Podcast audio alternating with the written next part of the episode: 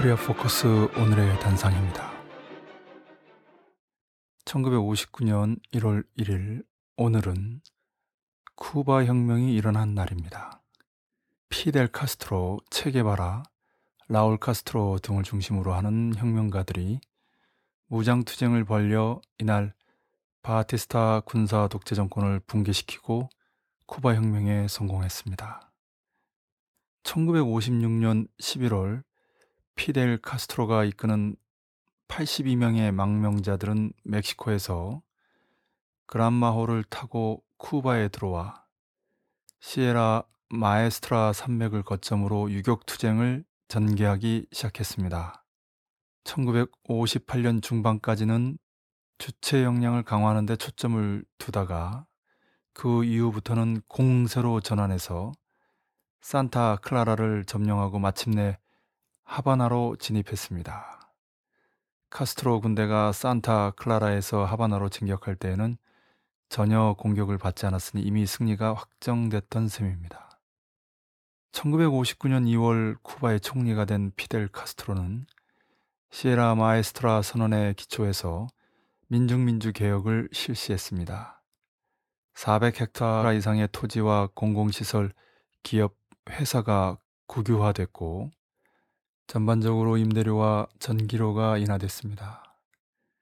동시에 바티스타 정권의 살인 고문 혐의자들이 민중재판에 의해 단호히 처벌됐습니다. 이때 미국으로 망명한 쿠바의 전 기득권층은 미국을 등에 업고 미국과 함께 1961년 피그만 침공 사건을 일으켰다가 무참히 패배했습니다. 미국 자본이 국유화되고 피그만 침공이 실패하면서 쿠바 미국 간의 군사적 긴장은 더욱 고조됐고 마침내 1962년 카리브해 위기가 발생했습니다. 1926년 8월 13일에 태어나 현재까지 장수하고 있는 쿠바 혁명의 최고 리더 피델 카스트로는 1959년에서 76년까지 총리직을, 1976년부터는 국가 평의회 의장직을 수행하다가 2008년 2월에 동생 라울 카스트로에게 의장직을 물려줬습니다.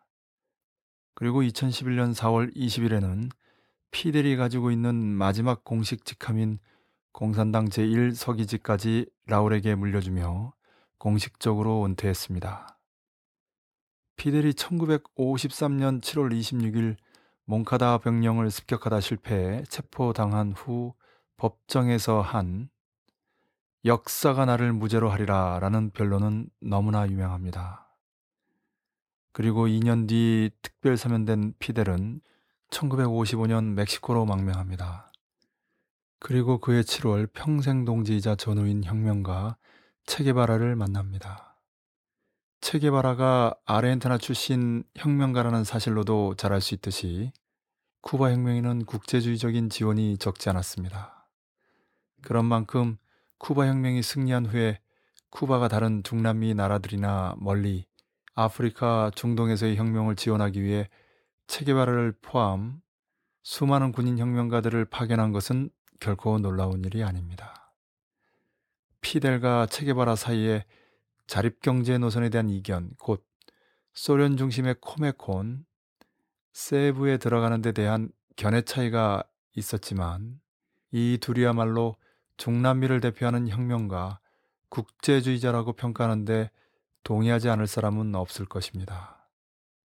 소련 동구가 붕괴된 후 중국 베트남이 개혁개방 정책으로 우경화되고 있는 판에도 사회주의 원칙을 견제하는 힘은 바로 피델과 라울이 존재하고 있고 체게바라의 정신이 살아있기 때문입니다.